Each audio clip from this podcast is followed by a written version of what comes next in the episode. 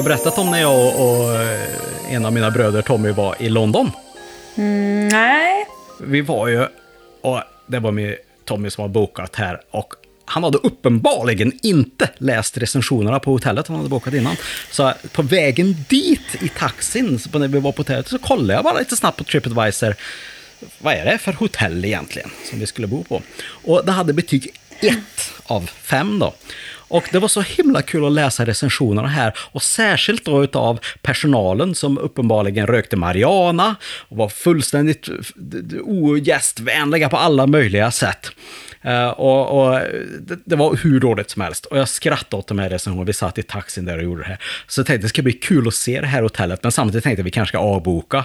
Men det gjorde vi inte. Utan vi, okej, okay, vi åkte dit.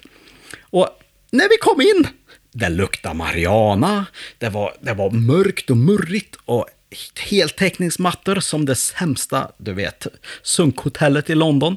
Ehm, och i foajén där så står det en ytterst märklig person med en cigarett och en glass i handen och äter en glass. Och hello boys! Ungefär så här. Och så stod han och sen fick vi ingen hjälp. Han gick omkring, gjorde andra grejer, hade massa papper och yra, uppenbarligen, ja, eh, påverkad på olika sätt. Hur som helst, vad, vad jag skulle komma till var att efter en stund så bara frågade jag, Do you have a TripAdvisor? Och hela hans ansikte lystes upp och det blev off course! Så här, han la bort glassen, gick iväg och hämtade två nya till oss och gav oss. Och hela den här hotelluppvistelsen blev fantastisk. För att han visste att vi skulle recensera det här på Tripadvisor.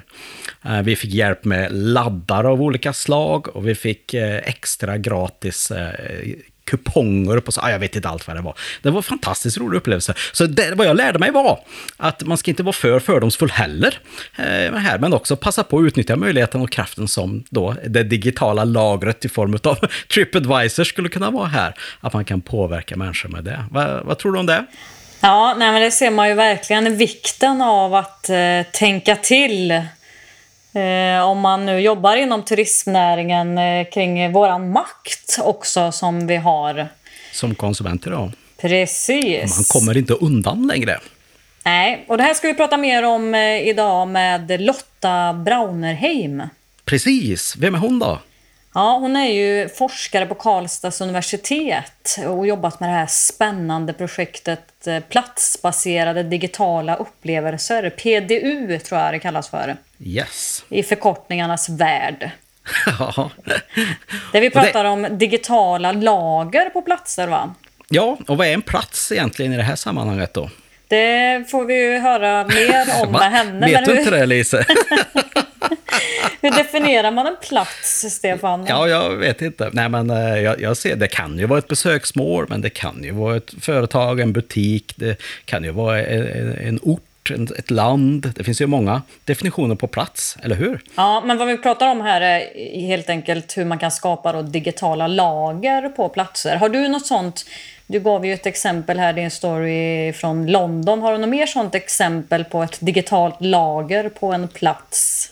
Jag tänker på, vi var ju uppe i Glasskogen, naturreservatet i Värmland, eh, jag och några vänner och familjen. Och så besökte vi ett gammalt fort Ehm, som heter Sjö Skans, mitt uppe i skogen. Och där tänkte jag, det här var ju underbart, det här måste jag recensera på Tripadvisor. Slår upp Tripadvisor och hittar också bara en recension på Sjö Skans, som också är en nolla i princip. Där det står att jag hittade aldrig Sjö Skans, så därför får de ett dåligt betyg. Vilket ju är otroligt att man kan recensera en plats som man aldrig hittar bara för att man inte hittar den. Men då tänkte jag, okej, okay, så jag tog massa bilder här och la upp här och sätter betyget 5 och började skriva en specifikation utav det och så vidare. Och vad jag tycker var så kul, och jag var så stolt när vi åkte därifrån, att faktiskt jag har bidragit till att göra det möjligt för fler nu att hitta platsen, Sjöänskans, men också få den upplevelsen. Helt plötsligt så fanns den i den digitala världen, till skillnad från innan när den inte fanns där. Så det är väl ett exempel på saker man kan göra när man är på plats och bidra till hur utflyktsmålet eller platsen då eh, ser ut i den digitala världen. Och det gör vi väl alla på olika sätt nu. Kikar innan vi reser, när vi är på plats, eh, kollar vi vart vi ska gå, hur vi, vad som är bra och dåliga restauranger och så vidare. Och efteråt, vad gör man då? Man recenserar. Hur gör du när du reser? Nej, men jag fokuserar nog väldigt mycket på just det här innan jag reser. Okay. Eh, och kollar eh, framförallt väldigt mycket på Instagram. Alltså vad är de som har varit på platsen innan mig? Vad har de eh, för upplevelse av platsen? Och hur, jag är inte så intresserad av hur det här hotellets bilder ser ut. För det är klart att de är snygga och liksom perfekt tagna. Utan jag är ju intresserad av bilder som de besökarna har tagit och spridit. Litar du inte på bilderna på webbsidan alltså, nej, som eh, Ving nej, lägger ut innan du nej. åker till Costa del Banana? Utan nej, jag gör inte det. Nej, okej. Okay, okay. Men sen var jag alltså. med om mm. en sån här upplevelse i somras till exempel när vi var på Läckö slott. Ja. När man gick runt där i de här eh, spännande olika rummen så kunde man ju använda sin telefon och då få en story berättad om det här rummet. Och det är klart att det blev ju en jätte förhöjd upplevelse av platsen. Det där är ju en sån grej, när jag, när jag ser en staty på någonstans så vill jag ju bara lyfta upp min telefon och låta appen läsa av statyn och sen få information berättad eller visad för mig om själva statyn. Det, det, är väl ett exempel på hur man kan förhöja en, en statys värde i, på en plats, eller? Ja, men verkligen. Ja, det finns ju säkert mängder med exempel här och som vi stöter på kanske i vardagen utan att vi tänker på det. Det tror jag nog att de flesta har om man tänker efter. Men, men nu ska ju inte vi här som glada amatörer inom det här spekulera alldeles för mycket, utan jag tror att vi ska ta och zooma upp, eller vad säger man? Zooma, zooma in, zooma, zo, ringa, ringa, eh, zooma vi... till Lotta och, och höra. Det gör vi. Med någon som kan istället för någon som bara gissar, som du och jag. Hej Lotta! Vad roligt eh, att vi har med dig här idag i Be Digital-podden. Kan inte du berätta, vem är du och vad pysslar du med för någonting? Ja, hej! Eh, vad roligt att jag fick vara med. Ehm, jag heter Lotta Braunehjelm. Jag är forskare på Karlstads universitet.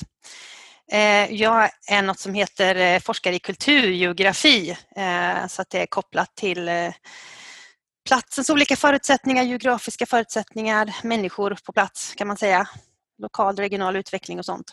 Men framförallt så jobbar jag och har jobbat under de senaste åren med den digitala utvecklingen inom besöksnäringen. Wow, vad spännande. Det har ju hänt väldigt, väldigt, väldigt mycket inom besöksnäringen senaste året, eller hur? Hur har det känts att, att vara en del av det här coronaåret med fokus på det ni har gjort nu? Ja, alltså coronaåret har ju varit väldigt speciellt för den här branschen. Det har ju påverkat väldigt, väldigt mycket och för en del har det varit väldigt tufft. Andra har ju tagit tillfället i akt och verkligen varit innovativa och skapat nya lösningar. Så det handlar lite grann om hur man är som, som individ. Eh, en del har lyckats väldigt bra och hittat nya lösningar och andra har det varit väldigt tufft för.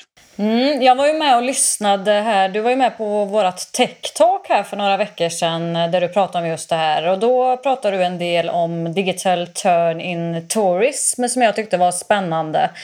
Eh, kan inte du berätta vad det innebär? Ja, eh, vi kallar det så inom forskarvärlden, den digitala vändningen inom turism. Det handlar ju om den här stora förändringen som har skett inom om besöksnäringen och det är en väldigt snabb digital utveckling och där besöksnäringen har påverkat väldigt mycket av teknisk utveckling och innovation. Vi har liksom anpassat oss efter väldigt mycket sociala medier och plattformar och sånt som har poppat upp. Eh, och, och parallellt med det här så är besöksnäringen en, en bransch som är väldigt differentierad. Allt ifrån stora drakar som i Värmland Branäs men också väldigt många små livsstilsföretagare där den här digitala utvecklingen kan vara väldigt stor och skrämmande. Många känner ju att, rädsla för att tappa kontroll, eh, rädsla för att bli utbytta. Eh, och samtidigt så, så innebär också den här utvecklingen att besökare har blivit medskapare. Eh, den den tekniska utvecklingen har medfört att vi som, som, som användare av medier också är medskapare till information som finns digitalt. Så att vi har liksom nya aktörer på den digitala arenan. vilket också gör att, att den här digitala vändningen också innebär att vi har nya maktförhållanden. Så medier har fått en mycket större makt, inte bara i besöksnäringen utan i vår vardag. Är det inte också som så att vi som konsumenter har fått en makt tack vare plattformarna också? Absolut, och det är det. Man tänker sig då eh, Tripadvisor exempelvis som används väldigt mycket inom besöksnäringen. Många besökare använder ju Tripadvisor för att, för att läsa om vad tidigare besökare har sagt. Eh, och det är ju man ju väldigt påverkad av som entreprenör. Du har ju inte, du har inte möjligheten att styra det. Så det är ju superviktigt vad som står på dessa eh, olika plattformar och vad som står på sociala medier. Eh, så på det, på det sättet så har ju besökare väldigt stor makt.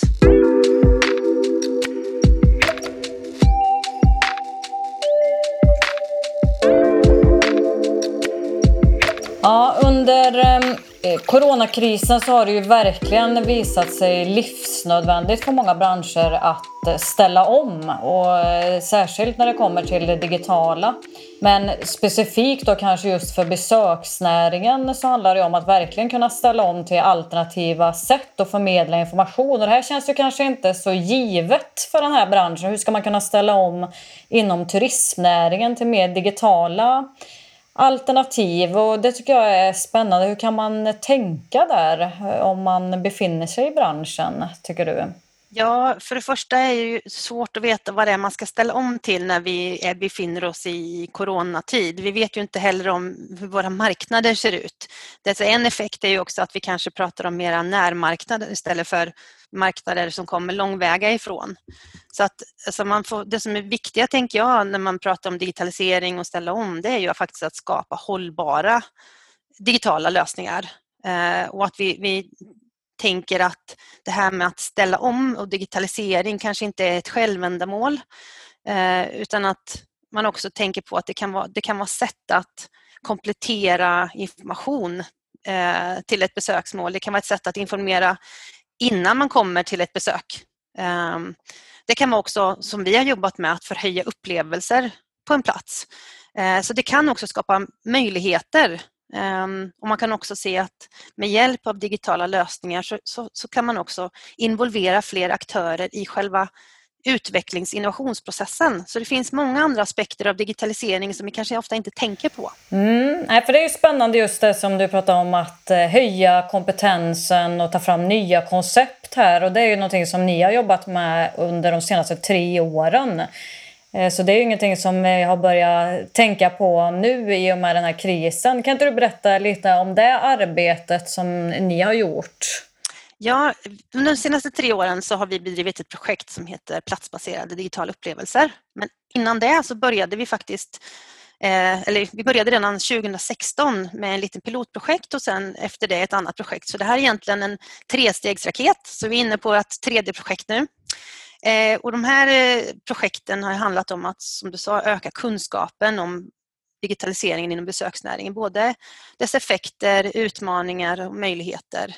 Eh, men vi har också utvecklat en metod eh, för att jobba platsbaserat. Och den är ju lite spännande, det kan vi återkomma till. Eh, men sen har det också handlat om att utveckla eh, koncept för platsbaserade digitala upplevelser. Och vad vi har gjort är att vi har utgått ifrån varje unik plats. Vi har jobbat med tre besöksmål i Värmland eh, och där flera aktörer från varje plats har deltagit. Och vi har involverat allt från offentliga aktörer, entreprenörer, deras anställda, eh, besökare, lokalbefolkning och sen har vi som forskare och eh, den digitala innovationsbyrån Stickbit gått in i en utvecklingsinnovationsprocess där vi har jobbat med olika kreativa workshops Eh, och adderat en massa olika perspektiv till de här platserna.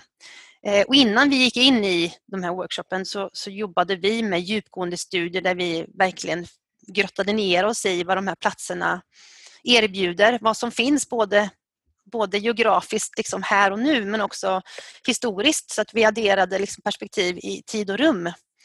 Eh, och vi har också fördjupat oss i, i vad som finns digitalt, den, titta på den digitala representationen och, och, vi kan hitta likheter och skillnader eller hitta bilder som faktiskt är exkluderade i, i den digitala delen.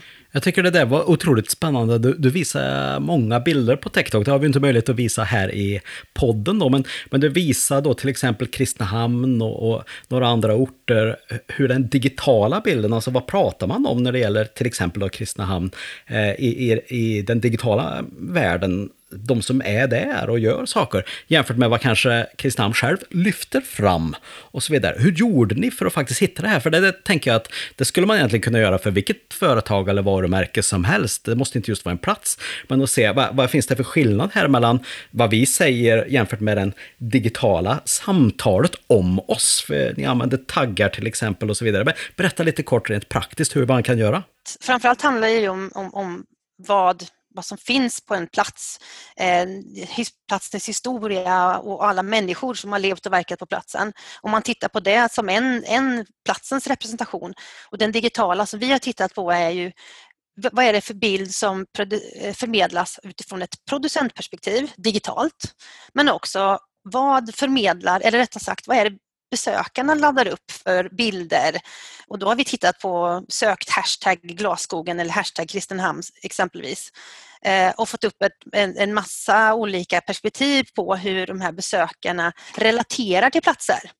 Eh, så har vi tittat på Instagram, Facebook och alla sådana här saker och då har vi kunnat hitta eh, att det finns en massa berättelser om platsen som finns där i platsens historia, om man säger, som inte finns med i det digitala perspektivet. Och då kan man se att med hjälp av digitala tekniker så kan vi faktiskt addera olika perspektiv. Eh, Kristinehamn exempelvis förmedlar en bild av sin plats digitalt. Men om man lägger på digitala lager så då kan man ju berätta historien om varför heter Kristinehamn Kristinehamn, drottning Kristina, vad har hamnen för betydelse, koppling till, till järnets väg och Bergslagen, man kan liksom se det som ett sätt att addera olika lager som både har koppling till historia men också till industri, kultur, natur eller vad det nu är för någonting. Till, till män, kvinnor, barn. Ja, olika perspektiv och olika lager. Det finns ju möjligheten att addera om man liksom grottar ner sig och, och försöker finna de här, vad som inkluderas, vad som exkluderas.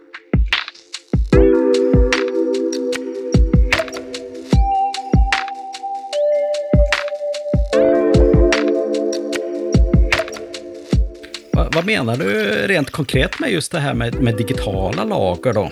Uh, utifrån andra lager. Hur, vad, vad, kan man göra? Hur tänk, vad är tanken? Om man låt säga använder en app så, så kan man addera historia om en plats eh, på ett sätt eh, tillsammans med någon slags eh, upplevelse eller ett, ett quiz eller no, göra någon, någon skattjakt eller något liknande. Eh, så tillsammans med ett sätt att förhöja en upplevelse så kan man liksom lägga in Ehm, information om, om, platsens historia som inte har funnits tillgängligt för besökare. Och det är ju ett sådant exempel att besökarna i Kristinehamn eh, de förmedlade att det fanns någonting som de inte fick reda på. Det fanns någonting som, något djupare liksom i Kristinehamn som de aldrig fick riktigt grepp om. Eh, så, så, där kunde vi liksom se att ja, men besökarna de hade någon efterfrågan någonting annat som de inte riktigt kunde få, få grepp om. Eh, så här är liksom olika aktörer som också är viktiga att ha med i den här processen. Ja, spännande. Så det kan vara som en digital guide kan man säga. Som man kanske är van vid stadsguider och liknande så kan man ha med det via telefonen eller sin klocka eller vad det nu är. Ja, absolut, och det viktiga är att man tänker på om man ska jobba platsbaserat, att man utgår från varje unik plats. Att det finns ju vissa platser som, där faktiskt digitala eh, kanske inte riktigt passar in för att det är en kulturhistorisk miljö eller liknande och då måste man tänka in om det kan vara någon fast lösning eller en mobil lösning. Så man måste verkligen, verkligen tänka in var finns det behovet av ett fysiskt möte och var passar det digitala in? För det är ju inte självklart att det verkligen gör överallt. Nej, det har jag sett eh, nu mer och mer i eh, coronatider här att man kan hänga med på virtuella vandringar och så via Facebook eh, runt om i världen och det är ju superhäftigt, bara inte i de här tiderna utan annars också att kunna få en rundtur i Rom en tisdagkväll. Ja, verkligen. Det, det vi då jobbar med är ju, är ju att den digitala upplevelsen här ska bara vara ett, ett komplement så det ska inte vara någonting som ersätter det fysiska besöket. Man kan tänka de här perspektiven före, under och efter. Hur kan vi addera något digitalt så att man faktiskt får någon slags dokumentation med sig hem efter ett besök? Eh, eller få information före ett besök. Men som sagt var, i coronatider är det ju lite speciella förhållanden så att eh, då kan det vara härligt att få en liten rundvandring i Rom. Ja, och eh, man tänker ju platser som man då upptäcker digitalt som man sen känner hit måste jag ju åka sen så fort jag har möjligheten. Så det är ju verkligen som du säger innan, under och efter som det här kan vara viktiga. Och jag kan nu prata av egen erfarenhet. Jag älskar ju att glida runt i VR-upplevelser på olika besöksmål. Allt från Eiffeltornet till Machu Picchu i Peru och så vidare. Och det intressanta är att det har bara gjort mig mer och mer och mer sugen på att verkligen åka dit. Det där är lite spännande det här med VR, för många inom besöksnäringen, väldigt många småföretagare, de har ju liten rädsla för det här digitala för att det är så stort och komplext. Eller så är det något lyxigt eller så är det något skrämmande. Eh, och det viktiga är väl att tänka att man kan faktiskt plocka små delar i, i den här metoden som vi har jobbat med. Att man inte behöver tänka att det behöver bli så stort. Eh, man behöver inte sikta på stora VR-lösningar utan det kan vara små, små enkla lösningar som man kan eh, tänka att det handlar om liksom platsutveckling och så kommer det digitala senare. Ett konkret exempel är när vi jobbade med Vildmark i Värmland tidigare är ju att de adderade en liten film om, om eh, Klarälvens historia och flottningens historia som, så besökarna fick titta på kvällen innan de skulle ut på, på sin flottning. Och det var ju en, en, en film liksom fysiskt, eh, som, som, visade fysiskt på plats. Eh, ingenting i din mobil, ingen cool digital lösning, men ändå ett sätt liksom att förhöja upplevelsen och addera historia. När jag lyssnade på dig under det här tech-talket så pratade du också här om vikten av att knyta samman besöksnäringen och IT-företagen. Och på Compare så har vi ju närmare 90 företag inom det digitala. Jag tänker, vad, vad är det liksom, vad handlar det om och vad är det du skulle vilja skicka med här till eh, företagen i Compare som kanske lyssnar på det här? Här är det så viktigt att förstå hur, hur platsen kan få leda utvecklingen och inte bara i själva skapandet av en digital lösning också, att i själva utvecklings innovationsprocessen. Eh, så här behöver man liksom samskapa tillsammans med flera aktörer aktörer som representerar platsen. Eh, och om man gör det kan ju digitaliseringen bidra till att skapa hållbara lösningar. För vi vet ju inte idag vad som är trendigt om tre år. Därför är det så viktigt att utgå ifrån platsen. Och det är det jag menar med att IT-företagen behöver kunskap om platsen och att jobba platsbaserat samtidigt som besöksnäringen behöver förstå den digitala utvecklingen och utmaningen däremellan. Vi, jag tillhör en forskargrupp som heter Geomedia där vi pratar väldigt mycket om den här relationen mellan teknik och plats. Att tekniken påverkar plats men också plats påverkar teknik. Så det gäller att vara liksom, att lite öppensinnig här och att eh, förstå besöksnäringens förutsättningar och förstå platsens förutsättningar. Eh, så att man också är öppen för att man får kunskap från, från båda hållen. Liksom. Mm, spännande och nu kan man eh, börja ta del av de här resultaten eh, som ni har fått fram här under de här åren. Och ni har även en konferens som man kan delta på inom snar framtid om jag inte uppfattat det fel. Det stämmer. Eh, vi har presenterat våra konceptskissar för eh, eh, de aktörer som har deltagit från Glasskogen, från Sunne och från Kristinehamn. Det har vi gjort tidigare här under hösten. Men den 29 januari klockan 13 till 15.30 så har vi en slutkonferens och eh, där kommer vi eh, presentera våra resultat. Vi kommer att prata om den metod vi har jobbat med. Eh, och vi kommer också att involvera eh, Sticky Beat bland annat som är medlemmar i Compare men också andra, de aktörerna som har varit med under eh, projektets gång så att vi får deras insikter och erfarenheter också.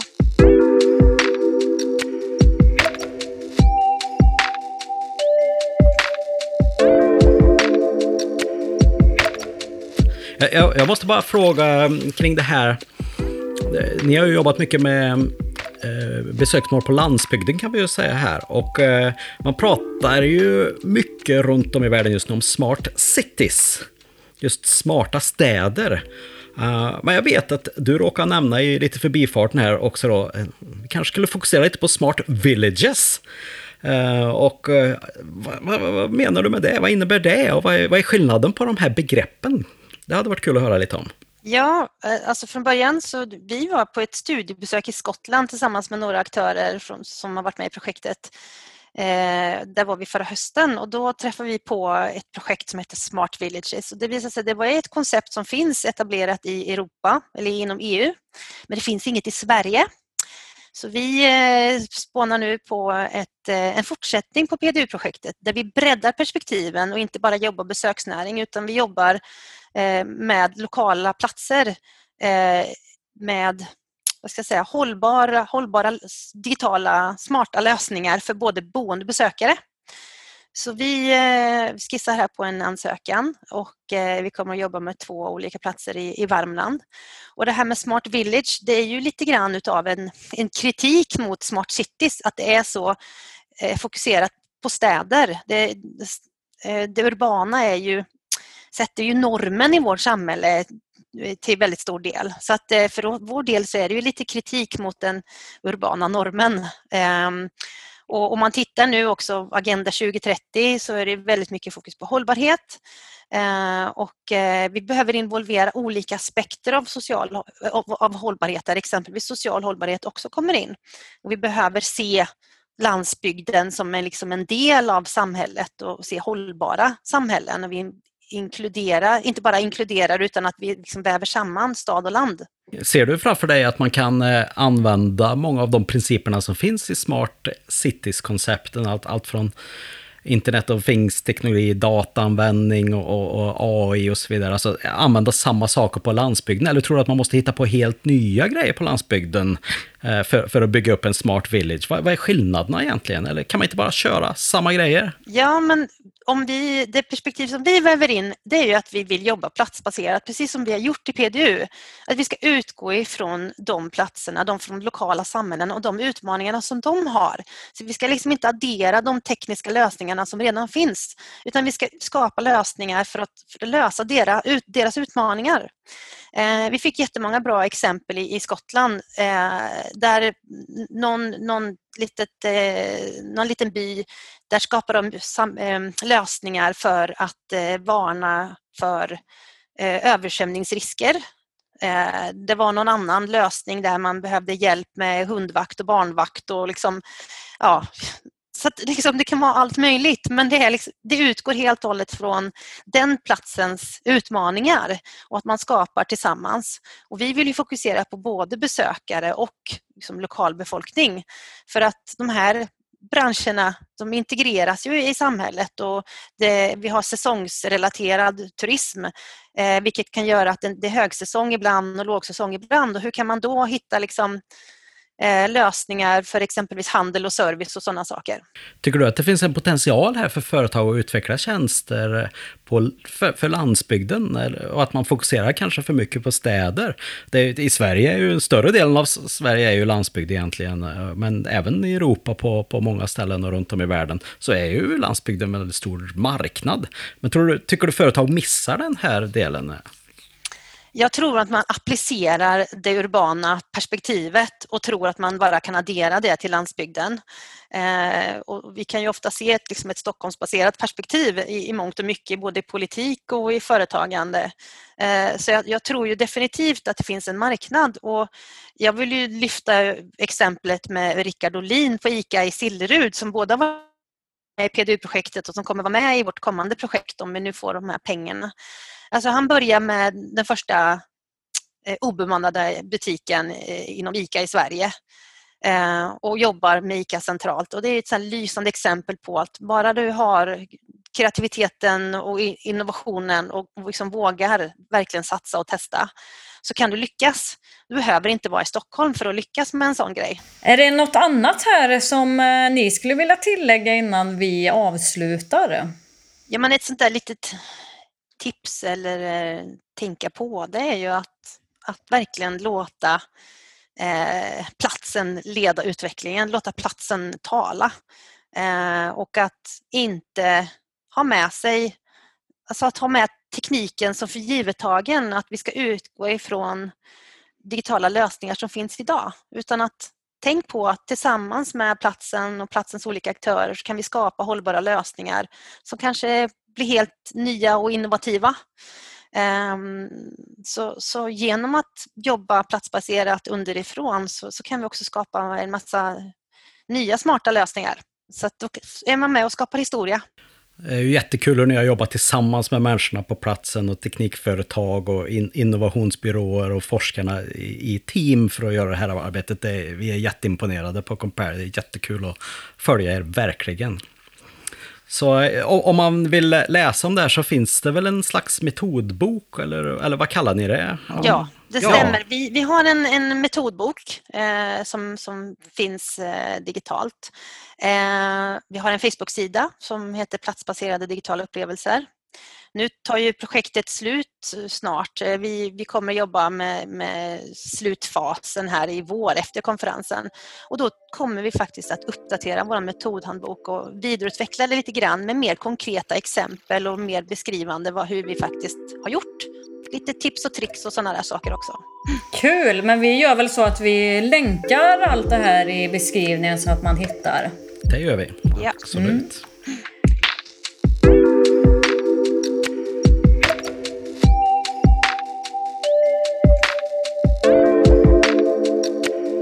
Ja, Stefan, eh, det var ju eh, kul att prata här med Lotta om eh, platsbaserade digitala upplevelser och vad vi kan förvänta oss här framåt. Det blir spännande att följa. Men vad tog du med dig utifrån det här samtalet? Jag tycker att det var kul att höra hur man har samarbetat eh, så liksom över gränserna här. Eh, både med de som är på platsen ehm, och forskarna och ehm, ja, innovations och IT-företag med andra och sett på en helhet kring det.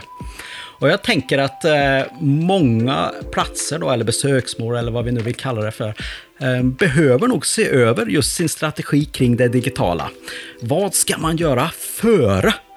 Eh, och vad ska man göra under och vad ska man göra efter? Det tycker jag är en väldigt bra grej, därför att vi som besökare då, eh, vi reser ju före under och efter också. Före när vi researchar och kollar vad som finns. Eh, under när vi kollar kanske öppettider eller information på, på utflyktsmålet. Och efteråt när vi kanske recenserar eh, där vi har varit och så vidare. Och det här tror jag företagen och, och både besöksnäringsföretag men också då tjänsteleverantörer till, till de här företagen kan fundera över vad kan vi utveckla för tjänster både före, under och efter. Det finns mycket att göra både för besökarna men också hur vi som företag väljer att påverka. Vi är ju inte bara ett offer för vad andra skriver om oss, eller hur? Till exempel på recensioner och så.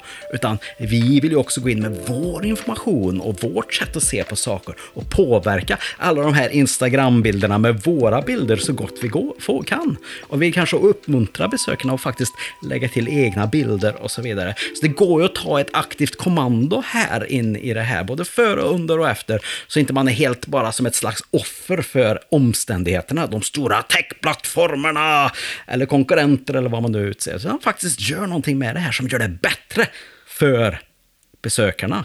Som ger dem bättre upplevelser helt enkelt. Det tror jag är framtidens vinnare. Mm, spännande. Jag tänker också eh, utifrån företagen inom det digitala, till exempel företagen inom Compare, vilka fantastiska möjligheter eh, som det finns här att göra nya spännande saker på platser som har funnits i flera hundratusentals år och förhöja upplevelsen där. Det är ju jätteintressant och jag tänker också mycket på det som Lotta sa att det digitala ska naturligtvis inte ersätta det fysiska och för min del så blir det ju snarare att jag blir ännu mer eh, sugen på att resa och upptäcka saker när jag får göra det digitalt först. Mm. Så det är inte så att jag känner mig nöjd för att jag har fått uppleva någonting via internet, utan det är snarare tvärtom. Ja, precis. Jag tycker det är jättespännande att se på, på det här. Kan jag lägga till ett digitalt lager, som hon ju kallar det här? Ehm, mm. oavsett om det är en app eller en tjänst, eller bara som i Pokémon Go, att man håller upp sin telefon och så ser man någonting som inte fanns där tidigare, men som helt plötsligt syns när du håller din telefon eller läsplatta framföråt. Eller i framtiden när vi har våra VR och AR-glasögon på oss så kan vi direkt se de digitala sakerna direkt i våra eh, ja, glasögon helt enkelt. Eh, vi är inte riktigt där än, men vi är på väg åt det hållet och det tycker jag att många besöksnäringsföretag och andra företag borde redan nu fundera på. Vad kan vi göra då när verkligheten ser ut som den gör? Ja, kul! Otroligt spännande område. Mm, Ja. Jag ska hålla utkik efter digitala lager här framåt. ja, precis. Vad finns det för spännande idag som man ju inte får missa? Nej. Kul. Kul. Tack så Mm. mycket för att du har lyssnat här på Be Digital-podden, det här avsnittet. Hoppas vi hörs i nästa avsnitt och ha en riktigt, riktigt bra dag oavsett vilken plats du än befinner dig på.